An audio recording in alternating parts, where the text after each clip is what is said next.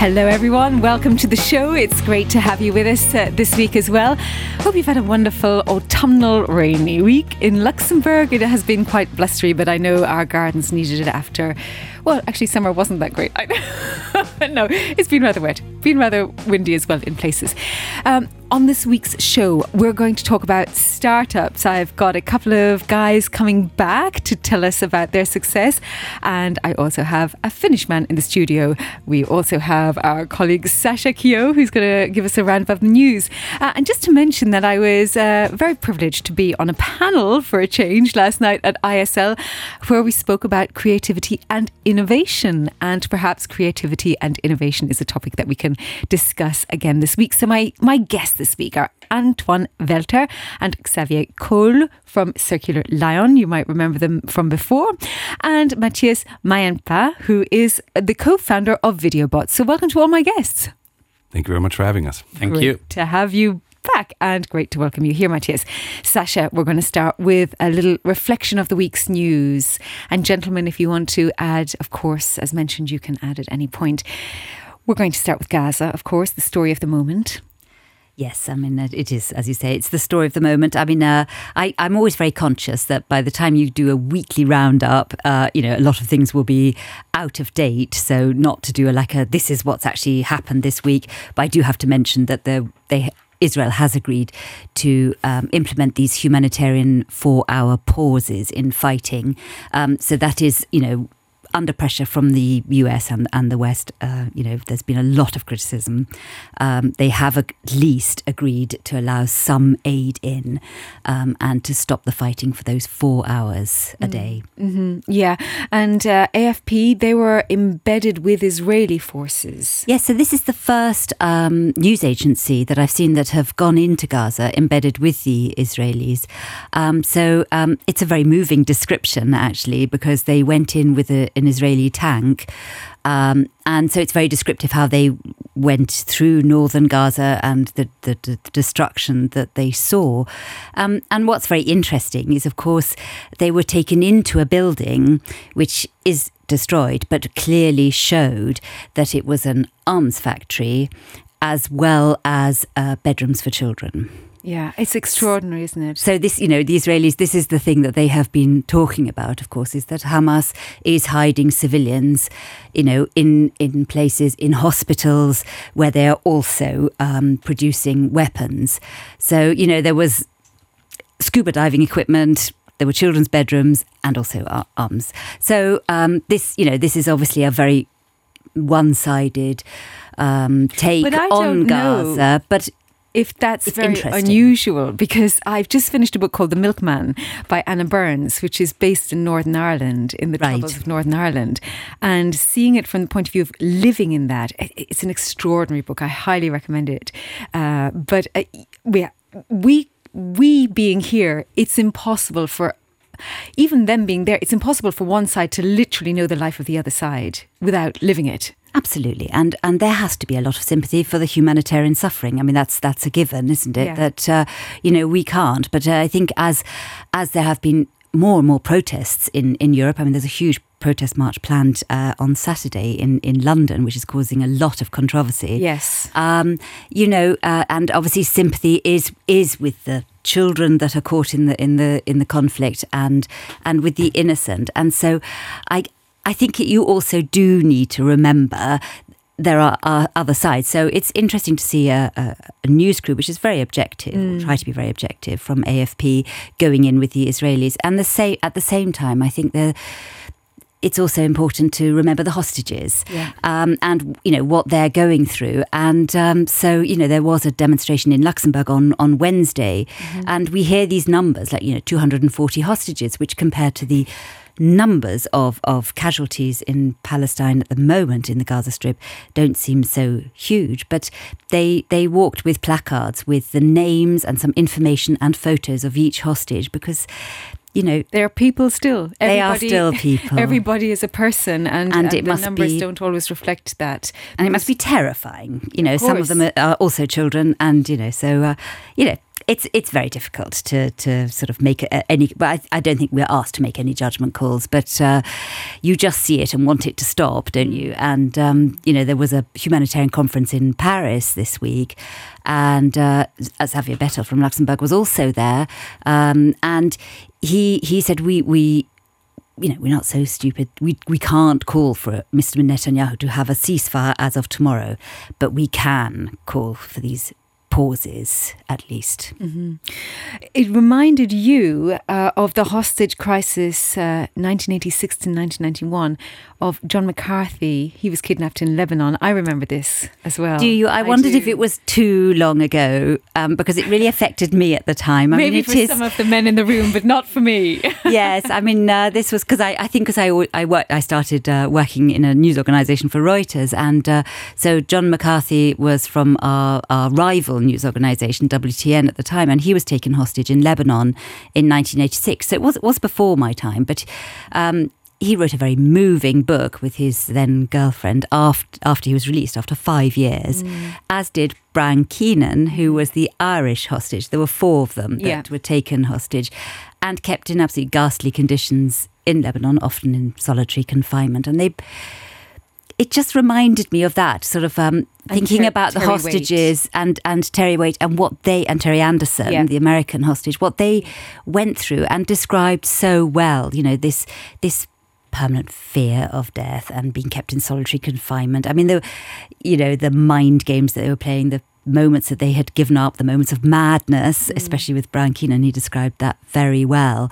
Um, and I and I was thinking, how how do you keep the strength to sort of keep going? Mm-hmm. Uh, yeah, I suppose the difference there is that those four men were were not living in that area from childhood whereas the hostages that have been taken um, are living constantly with this fear of war on their doorstep. So it's a different. I, I mean, I, I, just can't even imagine what it's like for children to be growing up. And we know that there's inter, intergenerational trauma as well. It, it's carried epigenetically, etc. So, I mean, for the whole region, I, I, I am just so terribly, terribly sad. And I, I mean, I'm not the only one to think of no quick fix, but I have been actually on TikTok of all things this week, and there's an awful lot of people trying to explain the situation from both sides. So at least, at least there is a conversation about the situation, um, and some people are really trying to put out facts there.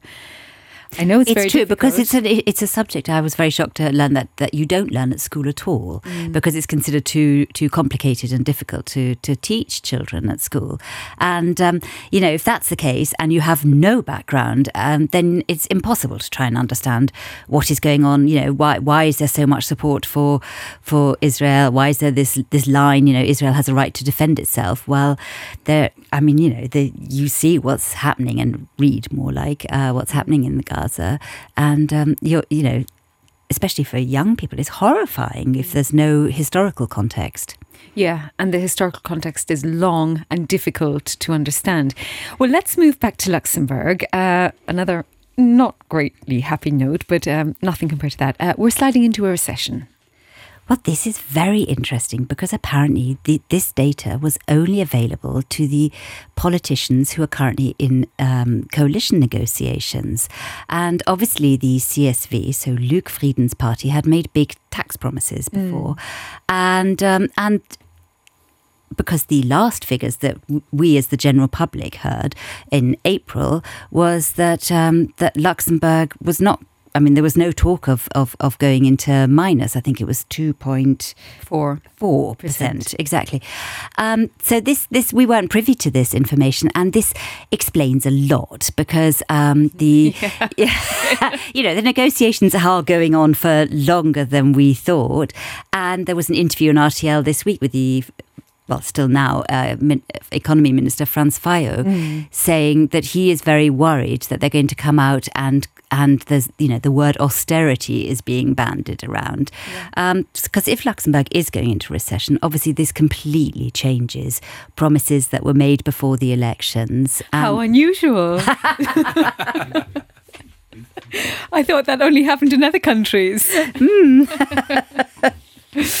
yeah. So, yeah, so they are kind of grim economic uh, figures for Luxembourg too. I know Germany has already slid into recession, so it's it's it's EU wide, and Luxembourg is not exempt. Mm-hmm, mm-hmm. But it, it does also raise this question of, of poverty within Luxembourg. Yes, it does, and it's something that we spoke about last week. Um, the asylum seeker is sleeping rough, uh, and the fact that actually on the point of poverty even though Luxembourg, uh, GDP wise, we're, we're, doing super well within Europe, in the Eurozone, I think we're number one GDP. One in seven are still at risk of poverty because of the cost of living in Luxembourg. Yes, so this is the highest share um, of the working population mm. who are at risk of poverty, and I think that's what makes the big difference. Is that there is not a very high uh, number of unemployment, mm. um, but this is that people working can can still not afford. Uh, to, yes, housing is obviously the the main thing. Um, so I think it's it's quite interesting because it does rank very low, and there are a lot of people. Um, I mean, I'm mixing it all up now, but there are a lot of people who are going to these soup kitchens now, yeah. who are not homeless and unemployed. They are in jobs, but they still can't afford to, um, you know, it's get enough place to live, food and and decent accommodation. So th- this is what's making a massive difference. And we should say the name of this is the if I'm well, please help me here. It's Wanteraktioun uh, well, this is this is again it's something slightly different, yeah. separate, which is the this opens next week, um, mm. which is a, a, shelter at the airport, which just opens for the winter months to take uh, to, so that homeless people, people. Yeah. have a bed and some warm food overnight. And normally it opens in December, and they're opening it early this year mm. because the the numbers are so high. Also, with the uh, refugees uh, that we know about who've been sleeping in tents um, that you know they they have nowhere to go because the the male refugees unaccom- uh, sorry male single refugees that have come and and asked for asylum in another country are no longer given priority mm. uh, for shelter in the refugee um, um, reception centres in Luxembourg. So th- again, this is this is really sad because they they there's nowhere for them to go. So they've ended up in tents under the bridge. Apparently, there's only one tent left um, because the private donations um, are have put them up in a hotel in the north of Luxembourg. But I think it's all coming together that, you know, the, the housing prices have gone up, people can't afford their cost rents. The yeah. cost of living is going up. Plus, we've got a huge influx of refugees, and mm. um, yeah, it's making for a major social issue in Luxembourg. Like in many other countries in Europe. Yes. Um, there's a phrase here which I hadn't come across before and I haven't Googled it yet Dublin status refugees. So the the Dublin status that is that you uh, request asylum in the first country, first EU country that you come to. I, I need to figure out. I, I will go into a little bit. I think it was just hole. this agreement yeah. that then if you if you land in Italy, then you should you ask asylum in Italy, and then you should remain in that country until your claim has been processed. But what's happening is obviously because countries mm. like Italy and uh, Malta, all these kind of countries that they're are getting first, they're hit first, mm. and people are just moving straight on. Of course. Yeah, yeah. Well, moving on to that, you mentioned it already coalition negotiations, they're apparently nearing an end. Apparently, Luc Frieden has said by the end of next week we should be there. Yes, I mean, it feels like it's a long time since the elections, doesn't yeah, it? it feels like a very long time. Um, but, you know, they also had a week off, the school holidays. Um, yeah. there, there, were no negotiations during that time. Mm. Um, as far as we know. Officially, yes. So they're back in uh, Senningen Castle this week, and uh, apparently will start bashing out.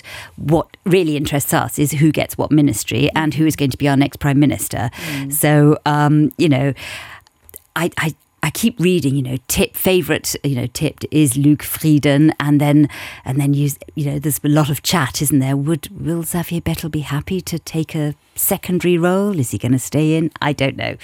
Um, yeah, at the moment the gossip is he'll be foreign minister, but we don't know. We we don't know exactly. So maybe, maybe it, that will be the case, and we should finally find out next week. Mm-hmm, mm-hmm. Well, okay, drawing a line under all things politics and moving on to something that is uh, super amazing. In New York, a team of surgeons have performed the world's first eye transplant, entire eye transplant. Yes, so this is this is a first because I thought I had read that there was something, but of course that was just a retina transplant that they have been doing, which is now quite com- well, common. But you you can you know you um, but this is a full eye transplant, and this poor man. He was a US veteran and he hit uh, a high voltage cable and was terribly injured. So, in fact, had half a face transplant, of which also, uh, for the first time, they've they've done an eye. And um, it was a 21 hour operation. Sam and I were talking about it this morning. How how do surgeons kind of keep going? Do you when Adrenaline. something's so Adrenaline. important, do you They- kind of say, "Oh, I'm going to have a a little sleep"? I don't think No. so. Um, They don't. and um, and very sweetly, I heard I heard him on the radio this morning, and they don't. I mean, it's successful in as much as it's there, and there's blood going to the eye. They don't know if he can will be able to see through it yet, but it's such a breakthrough. Um, you know that it's even possible. uh, You know, in the future. Um, but very sweetly, he's already got sort of sense of smell back, and he said he could kiss his wife. So it's a very sweet interview and such a good news story. You know, because this this is a possibility for people who lose their eye. Then. It's amazing. And we should say his name is Aaron James. Yes. Or Aaron James, however he pronounces his first name. So we wish him all the best in his recovery and we hope that sight will return. Yeah. Mm. Yeah, And- no, absolutely. massive congratulations to that team of surgeons as well. And the final story that you've added in is Patrick Dempsey. Patrick Dempsey of Grey's Anatomy, uh, famously of Grey's Anatomy, has one sexiest man alive. And um, I can get behind it. He's 57. So, um, and he said that. Uh, he was glad it had happened at this point in his life. So I thought this was really sweet, but it started uh, an um, unbelievable discussion here in the radio and uh, everywhere about um, you know who were the leading men now who are actually under 40 because uh, you know people like him maybe you know they well us older ones said, maybe said that they don't make them like that anymore and uh, that got a lot of criticism um, and um, and so we were desperately trying to come up with with men who were as as handsome or as sexy as Patrick Dempsey and. Yes, the the older ones couldn't come up with one, but uh, the uh, the younger team members were outraged that people like Adam Driver or were, were not up there. I'm sure they can come up with it. Well, they're all in the room, obviously, here with us today. Yes, exactly, exactly. But it's not bad, is it? At fifty-seven, Amazing. Yeah, men can get away with aging wonderfully well. It's harder for women, I think. But Yes. yeah, maybe things are changing. Things are changing. we're we're aging defiantly. Well, I heard that grey, uh, turning grey for women in the workplace was a power move. So I was quite happy to hear that. Ah, Excellent. Okay, this is I, I'm not that I've become very powerful. There you, you are you are our powerhouse of news, Sasha. As always, thank you. Thank you. The Lisa Burke Show. Now, moving on to the guests that I have with me today. As mentioned, I've got Antoine Welter, Dr. Xavier Kohll, and also Matias Mäenpää. I'm going to start actually with Circu Li-ion, which is Antoine Welter. He started his career as a consultant for large corporations and SMEs, small, medium enterprises, and a CEO and co founder of Circu Li-ion. He and his co founder, Xavier Kohl, uh, in 2021 set out to revolutionize the battery value chain to make battery recycling ecologically and economically viable. Xavier Kohll, uh, he did his PhD in chemical engineering at ETH in Zurich. He has product development experience at DuPont and Paul Vert and entrepreneurial experience at Entrepreneur First. Now, I already know that I've interviewed you both at the beginning of this idea, and I already felt the excitement there. And of course, we're back now because you've got some incredible funding behind you. You've won all sorts of competitions for startup, this, that, and the other. So we'll we'll come back to all of that. But and, and that's really what I want to talk to you about this entrepreneurial journey. But for those who didn't listen first time around, give us a flavour of Circu Li-ion. What's it about? Yeah, so thank you very much for having us again here, Lisa. Um, what is Circu Li-ion about? Uh, what we enable is an automated way to process the vast amount of batteries that are in our economy. I mean, if you look around, not only our mobility is being electrified, also our households um, and all sorts of means of life are being electrified. So a lot of batteries coming in.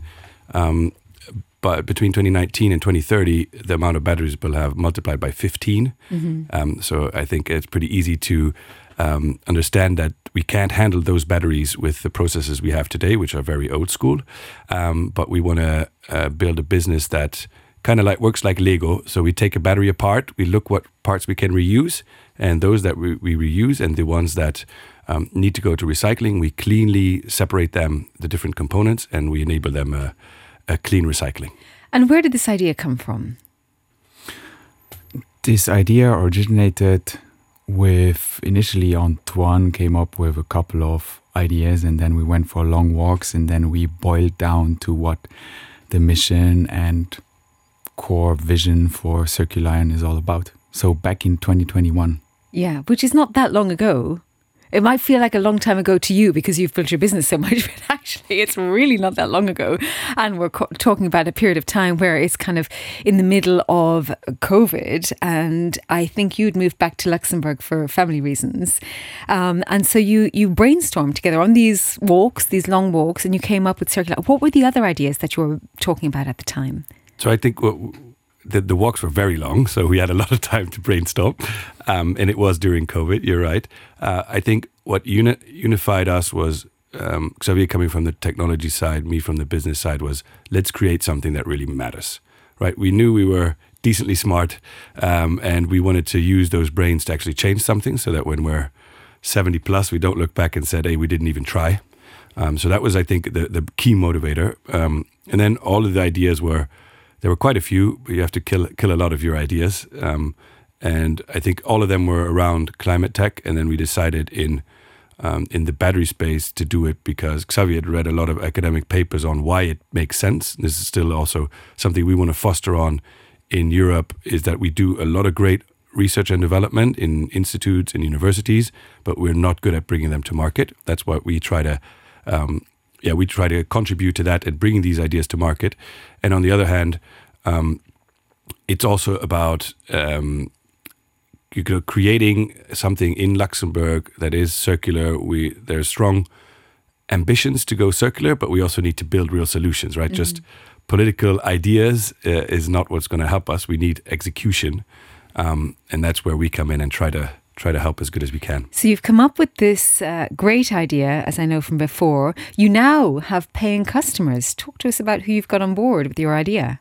Yeah, so we, we, we, segment our customers in three. So it's on the one hand, it's the original equipment manufacturers, the OEMs, so the ones that really produce um, high scale millions of batteries um, that we work with. We've built up a facility in Germany where we cater to uh, do these projects with our clients. Um, we also work with recyclers together.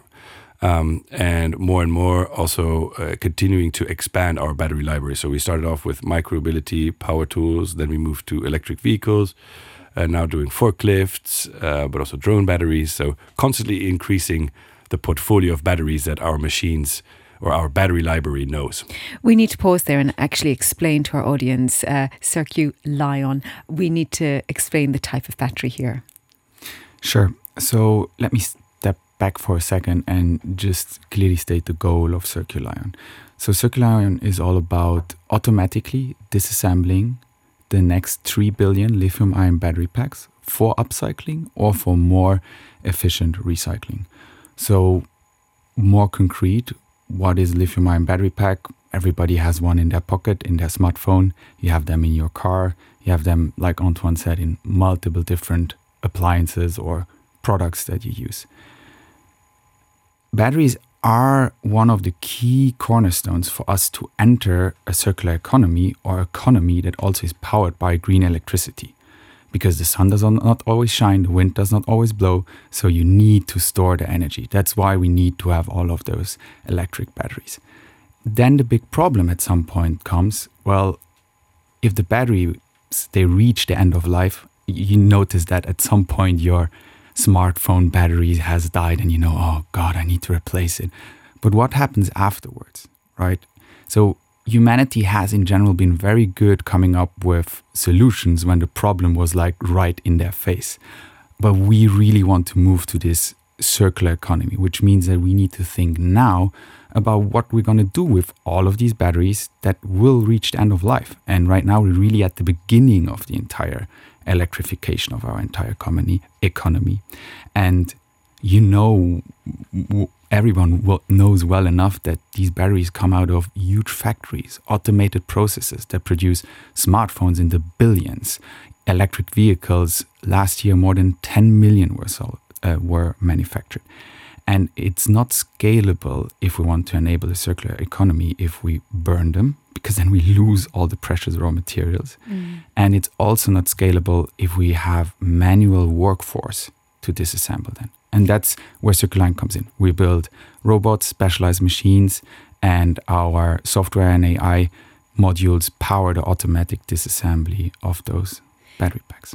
I think you're both in your 30s. So you've grown up in a generation where climate change has been in, in conversation all around you.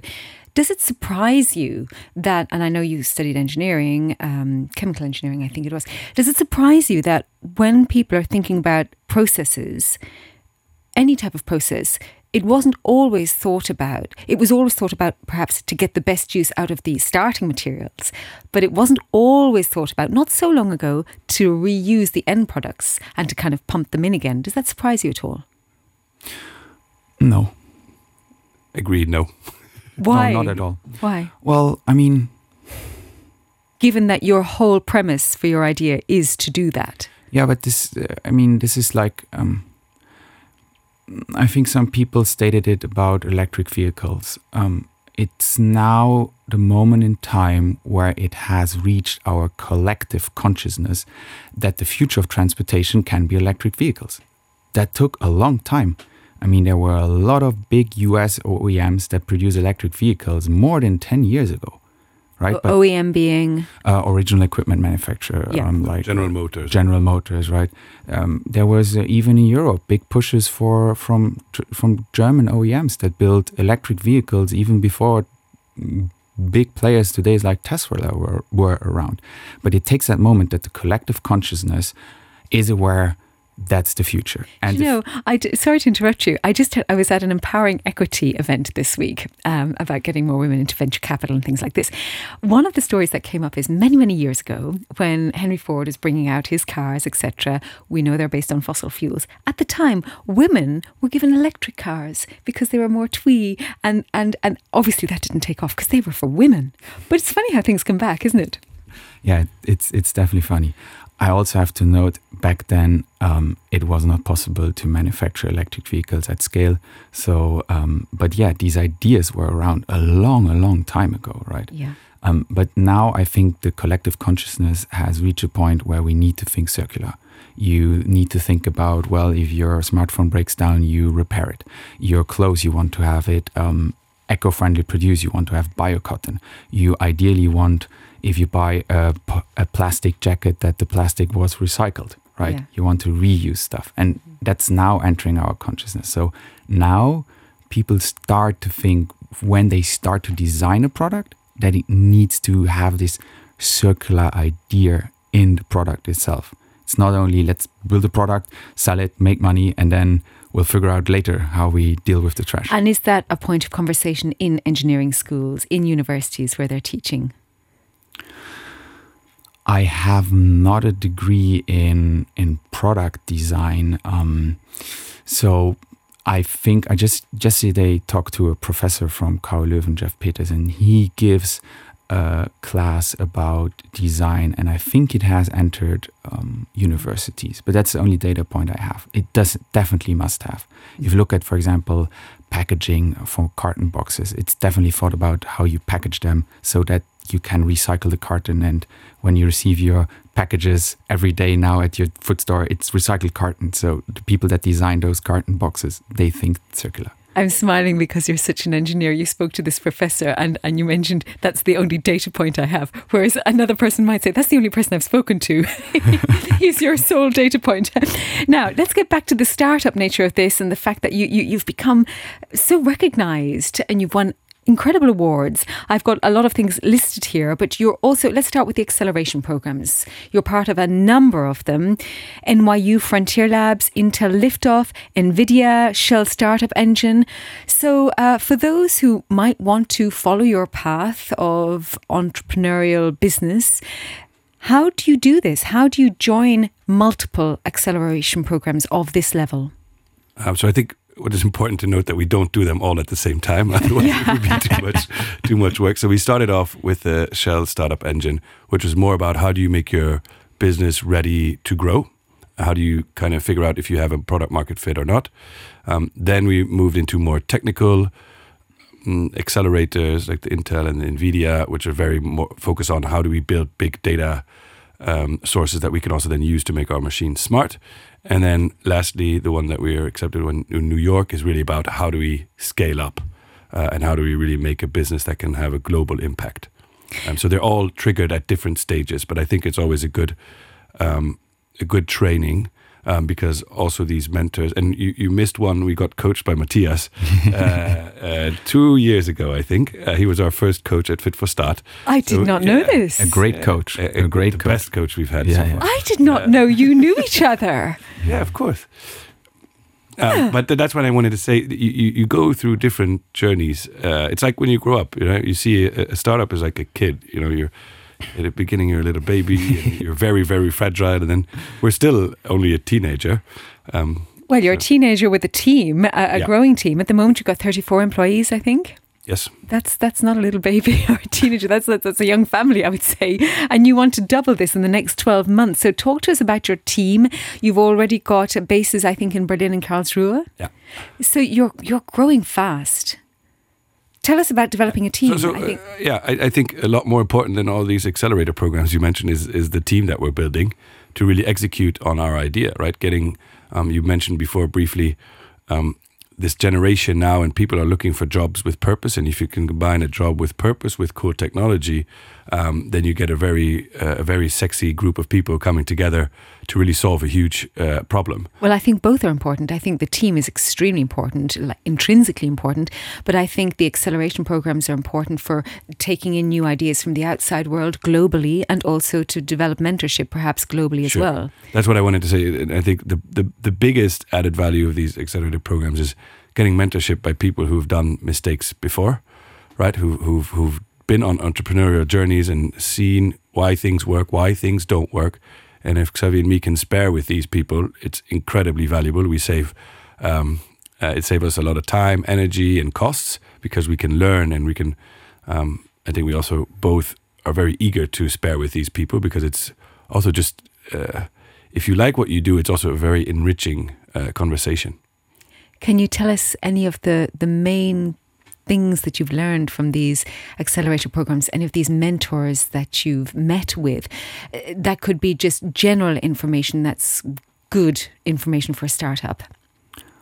I can share one, which is hire for attitude, not for skills. Skills you can teach, but you can never ingrain a better attitude. So that's something I learned through accelerator programs, which is very key. That's Because you can have a great team, but if it doesn't have the right attitude, I mean, That's And- a it's a beautiful comment actually. So then let's move to your team. They're based, I think, in two or three places, Luxembourg as well, in Yeah, fact. ma- mainly in Luxembourg. yeah. And so what do they do? I know AI is part of and- and building machines as well. So what do they actually do? All right. Um, how deep do you want to go? Uh, not too deep.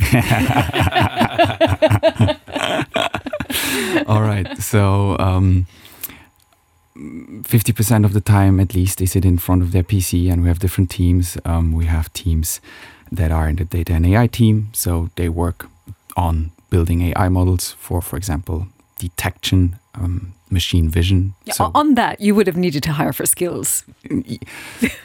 yes and no. If they don't have the right attitude, they will not last with us because you need to promote attitude and yeah, you well, you also need skills, right? Yeah. But Yeah. you can always coach Do skills. you, do you find that talent from Luxembourg or do you bring people here? Very, very good question. Yes, that's a very good that question. entitles a political answer that you mentioned before with housing. No BS. We we we, we No do BS. hire people from here, but when we try to attract people to come here, it is tricky because uh, people uh, don't want to live too far from the office because we, we try or we don't work nine to five, so uh, you want to be not too far from home, um, and that is very tricky. We've had two people, uh, three. Uh, that have been very far in the interview process and then decided to cancel because the living costs in Luxembourg were too high. That is an extremely important point. And funnily enough, I'm going to be doing a conversation on bringing talent to Luxembourg and the difficulty of this, Matias. Uh, just to introduce Matias, who, who uh, apparently was one of your mentors in Fit for Start, Correct. which I did not know about. But such is the way that Luxembourg always brings together people who know each other. Uh, Matias Mäenpää, I'm trying my best with this Finnish surname, an experienced serial entrepreneur, startup advisor. Yes, it turns out he is And a good one. and angel investor in tech startups, track record of transforming and growing B2B service companies. And you're here to talk about VideoBot. Please join this conversation. I've got a few more talking points um, with Antoine and Xavier. I, I really want to come on the fact that you, uh, after the acceleration programs and, and the work that your teams are doing, which we, we haven't got to the end of yet, So, um, two questions here. Answer, Talent. answer your Matias questions um, and yours. So, team, okay, data and AI, they work with PCs. Let's keep it that way. Um, from front end, back end, um, DevOps, um, data engineer. Then we have classical engineering, which is um, building the end effectors for the robots, so special machines in, in CAD. And then we have the entire automation team that in short, make the robots move and machines move in the way we want. And then we have the electrical engineering team, all about the diagnostics and um, discharging EV battery packs. Yes, that's like. I, I hope that was not. Uh, that and was- his question, Matias's question about where are you finding the talent? yes, um, you always need to fill up your pipe. Uh, the Luxembourgish only Luxem, the, the pipe that you get from Luxembourgish candidates is not the fullest.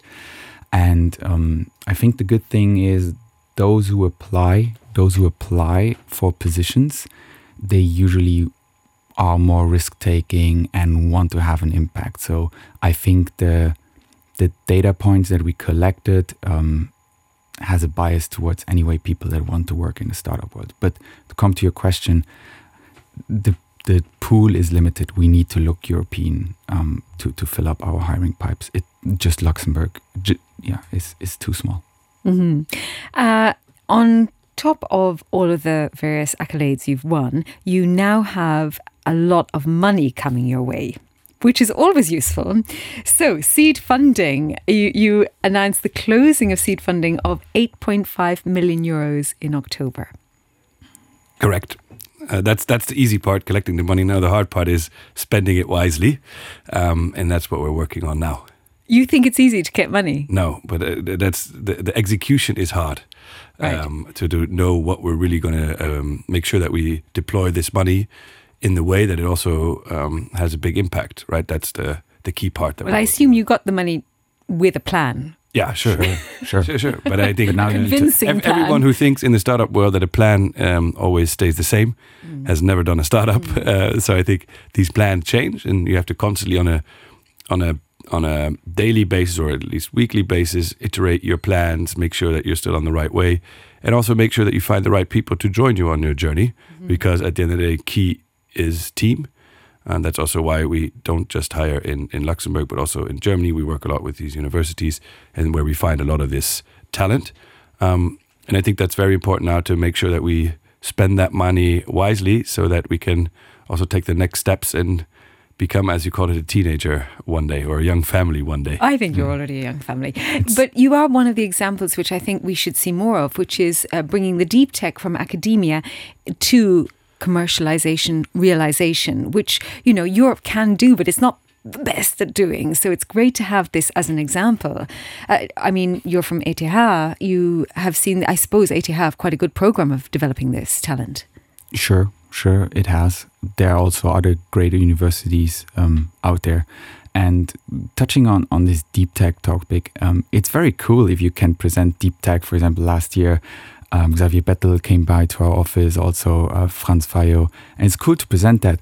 But then the, the hard part, which Antoine tackled, is the execution to bring the right people in to build the product. I mean, 3 billion battery packs, that's a lot, right? Yeah. And we want to get there. And we need to have the robots that do the right moves. We need the end effectors that do the right uh, function. We need to have the vision module detecting the right screws and modules. All of that needs to be synchronized, harmonized, and then it gets really exciting. And I, I should add that you, your goal is to recycle the 3 billion batteries by 2035. So you've set in place some very strong aims. So, what do you think of them, Matias, if you've already spoken to them? I would love to ask one additional question. Uh, you are talking a lot about building the product. Is that the main challenge? Uh, how? Uh, what I mean that you are not talking about sales, marketing, and talking with the clients, because you are actually in a very critical side for them as well. You are changing their processes, how they run their businesses. So how how do they? What kind of feedback they give you? They- they, give us good, good feedback because they help us define our product roadmap, right? So we build a little bit uh, according to also we talk. We're only three people on the business side in our whole team, right? So we focus really on building technology. Uh, I think on the business side, we've done a good job till now, um, listening closely to what our clients want. What are they willing to pay for, and what are they willing to pay? When are they willing to pay for it? So I think there we've done a pretty good job of listening, and we actually do solve right their problem and we enable them to treat these vast amount of batteries because as Xavier mentioned with their manual processes today there's a huge t- tech shortage of uh, workers right? You need uh, highly qualified technicians to take these batteries apart. So labor shortage um, one problem that we solve. Then the other part is security. They don't want too many people touching these batteries. That problem we solve as well. So actually we don't spend that much resources on really doing active sales development because we're we're pretty close or we know already very well for what our clients will pay and that's what we try to roll out at the moment. Mm-hmm. And to comment on that further, on the, the business side, Antoine handles it, but then at some point also the tech team comes in and does the customer development, which means going to, for example, to give you one concrete example, going to recycling sites, doing work shadowing, right? How are they manually doing it and how, what do we need to automatize first to enable them to disassemble battery packs at scale?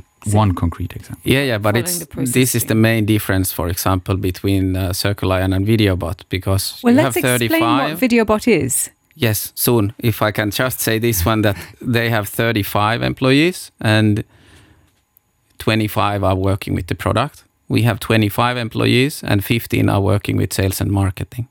So we are kind of like the strategies, vice versa. Yeah. Yeah. And I don't say uh, the other one is better, but it's just a very clear difference. It's a it's a very different product, though.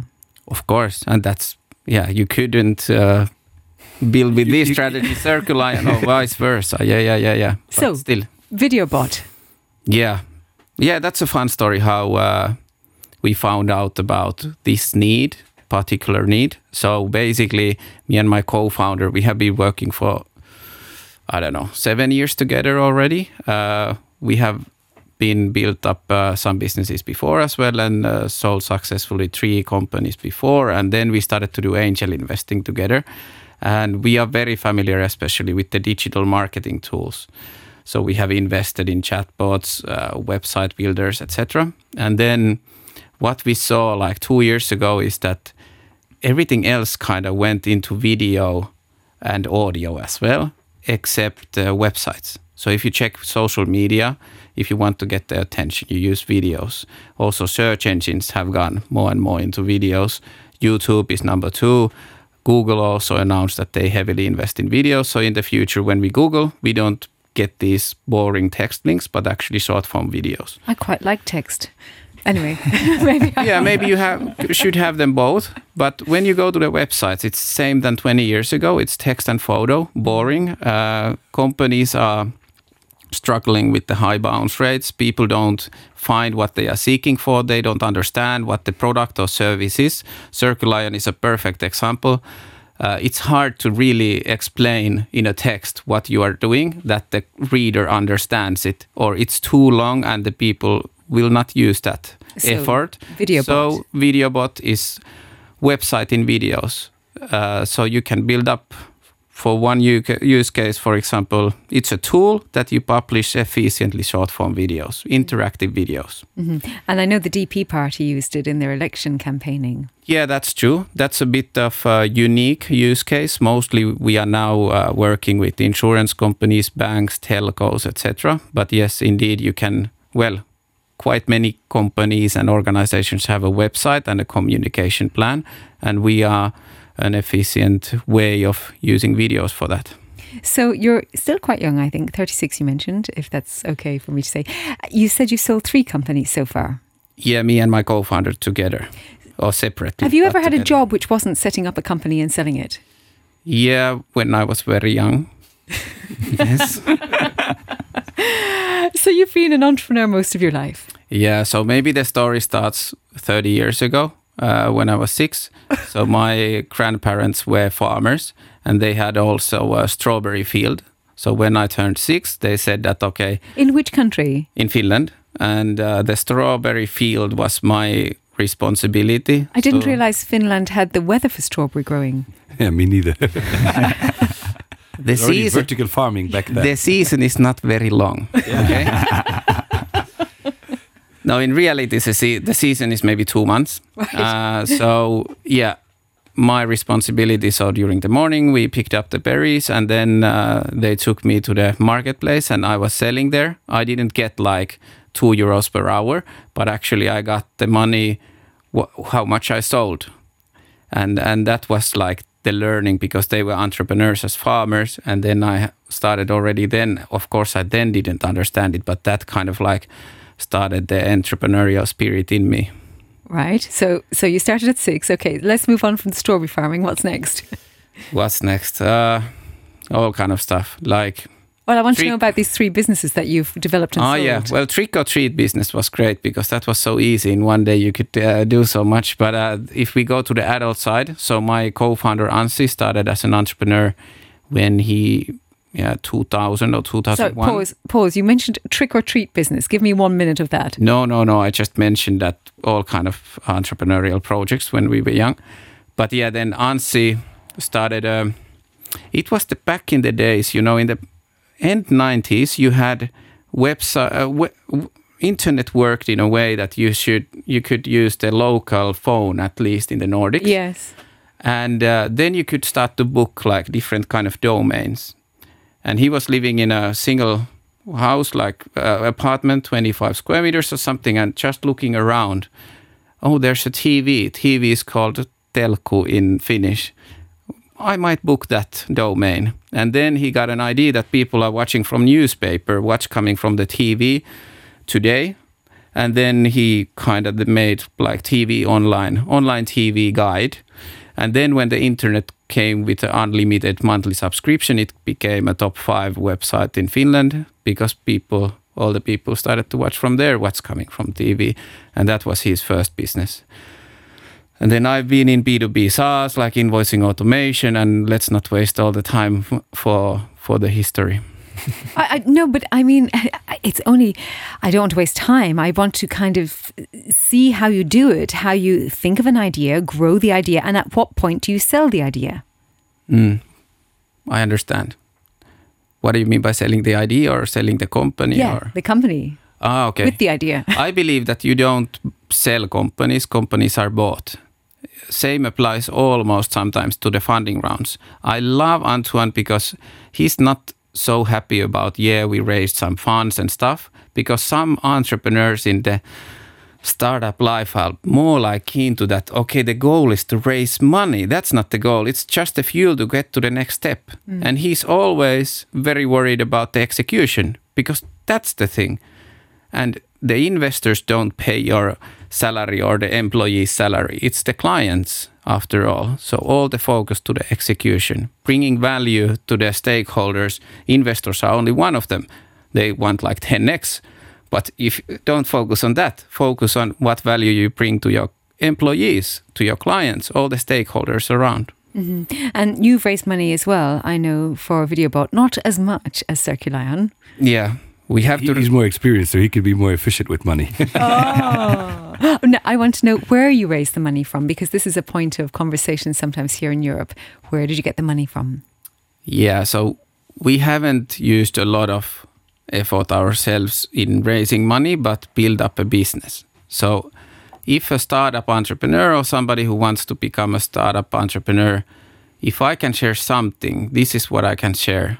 We had 10 paying clients before we had a bank account. So being super sales and execution oriented, we had we are a marketing tech company and we had 20 or 25 clients before we had our own website or own video bot. You, I guess, had uh, almost before than we had filmed our own videos, meaning just that how customer oriented you have to be. And now, after 13 months, we have met, I would say, 1,500 to 2,000 companies, and we have done a lot of mistakes. So but those are the mistakes there. which you actually should do as well, because from there you learn. But how fastly you do the mistakes, understand them, and you go further. So you're very customer facing, and you've said how much of your team, uh, it, it sounds like about two thirds of your team are sales oriented. Have, yeah. Yeah. Or, yeah, sales oriented, yes, sales 100%. focused, Yeah. Uh, so, so, are you developing a product? How do you think about the ideas for your businesses then? Do you think about a need that needs to be filled, or do you just talk with people and they say, oh, it'd be great to have this? Um, given that you're so customer facing and that's such a driver for your business, because you know if you have the customers, you'll automatically get money. Yeah, and of course we have a product roadmap, uh, roadmap as well, and we are investing a lot to have the best uh, solution in the world concerning websites in videos. Uh, but what we do is what our clients really need, and 95% of startups fail that they assume that somebody needs something like this, and that's just sad. So, where did the idea? So, going back to my question, did you think of the idea because of conversations you were having with people, or did you? yeah, and of course we had a lot of experience on the digital marketing, digital marketing tools uh, for companies, etc. So the idea came a bit from there. So, for example, we invested in few chatbot companies, and we were very active on those. So we really knew the best practices in many cases concerning pricing, go to market, how to develop the solution, etc. But then we went to the clients like as fast as possible. We just combined the what consumers want. Consu- people want. People want to consume videos. Websites are text and photo, or if something is moving, it's a chatbot which is text.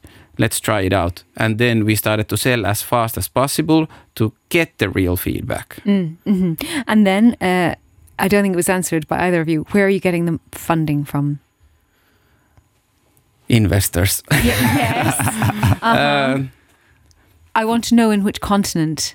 Europe. ah, Europe. That's good to hear, actually, because that's not what I always hear. In fact, There's a Luxembourgish uh, angel investment group, for example, how are they called uh, specifically?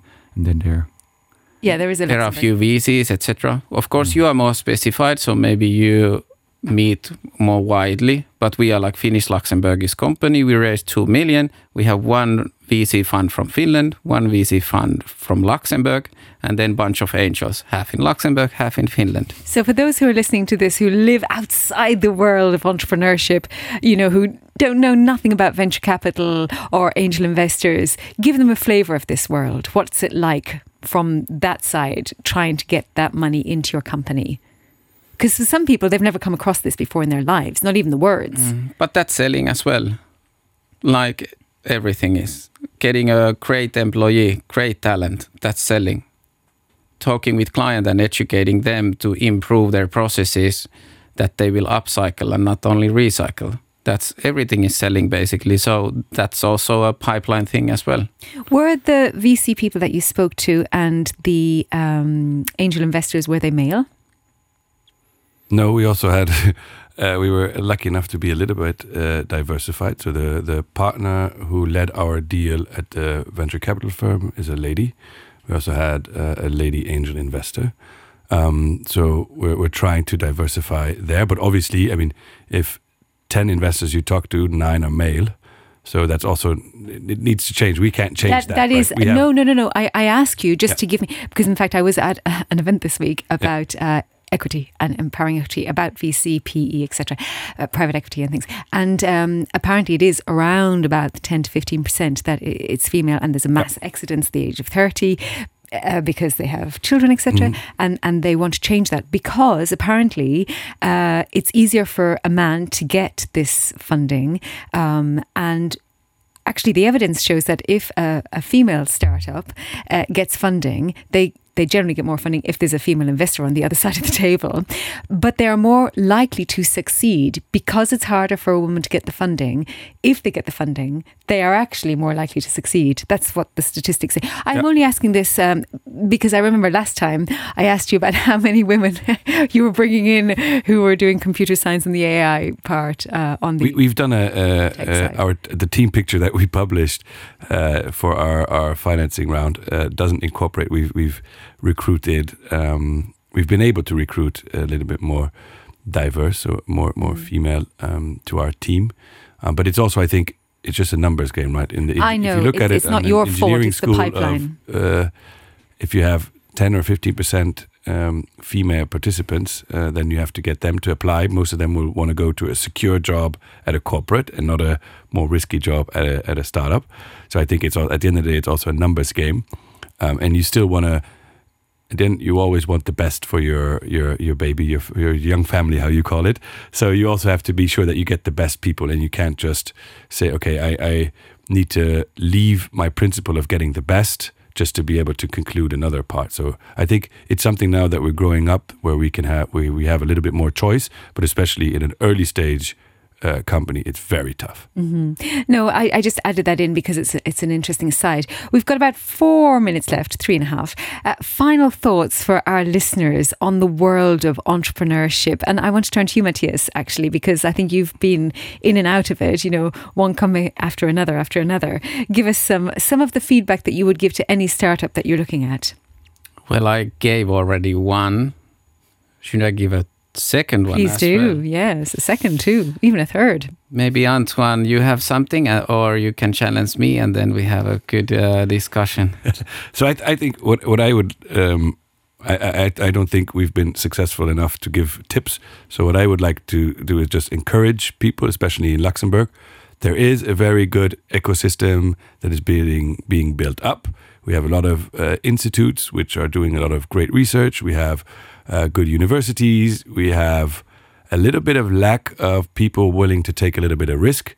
So maybe the government turns down a little bit on the salaries that they're paying their people and encourages people in the private sector that are going to pay their pension uh, to also take a little bit of risk because I think that's very important that we as Luxembourg, we come from the steel industry. Uh, we then were mo- moved more into services. We have the chance as a small country to focus on very specified segments that we can be the best in. So we should get back to that um, and also encourage the established companies to work with young companies. Um, so that would be more of a yeah, what, what I would uh, wish for the future. We have everything that we need. We just need to also sometimes take our own destiny into our hands and not just wait for someone else to take us on the ride. So fewer functionaires and more risk takers to pay the functionaires' pensions. Having some perspective concerning like how government supports startups in Luxembourg, government supports startups a lot. You get a lot of grants and support and help. So in that sense, Luxembourg is a very good place to found a company. But a very expensive place to hire talent too. It is, but if you get like double grants, maybe you can pay a bit higher salaries as well. So I wouldn't say that it's the worst place. It's one of the best places to Yep. found a startup, and you probably agree as well. Yep. Even though it's good to challenge with the real estate stuff, etc. But I- I real estate might be expensive in some other places as well. Luxembourg is not there alone. No, no that's what, what I'm saying is more we should use what we have and take a little bit more risk. That's the quintessence. Mm. Yes, and I think I would encourage anybody that wants to build a future that is exciting. Don't just dream about it, build it, do it. Uh, especially if you're young. I mean, you have the the world is open to you. Do something daring. Fail. That's fine. Then do it again. But do something exciting with your life. Life cannot only be about oh, thinking about problems every day or yeah.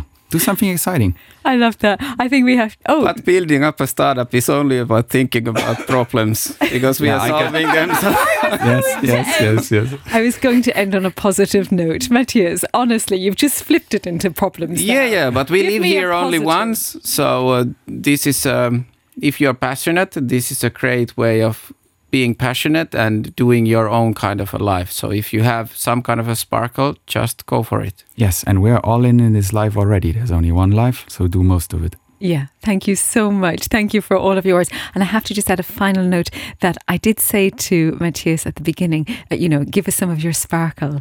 And and you said this is a Nordic person on sparkle. Something like that. Yeah. Thank you all so much for joining me this week. Thank you very much. Thank you.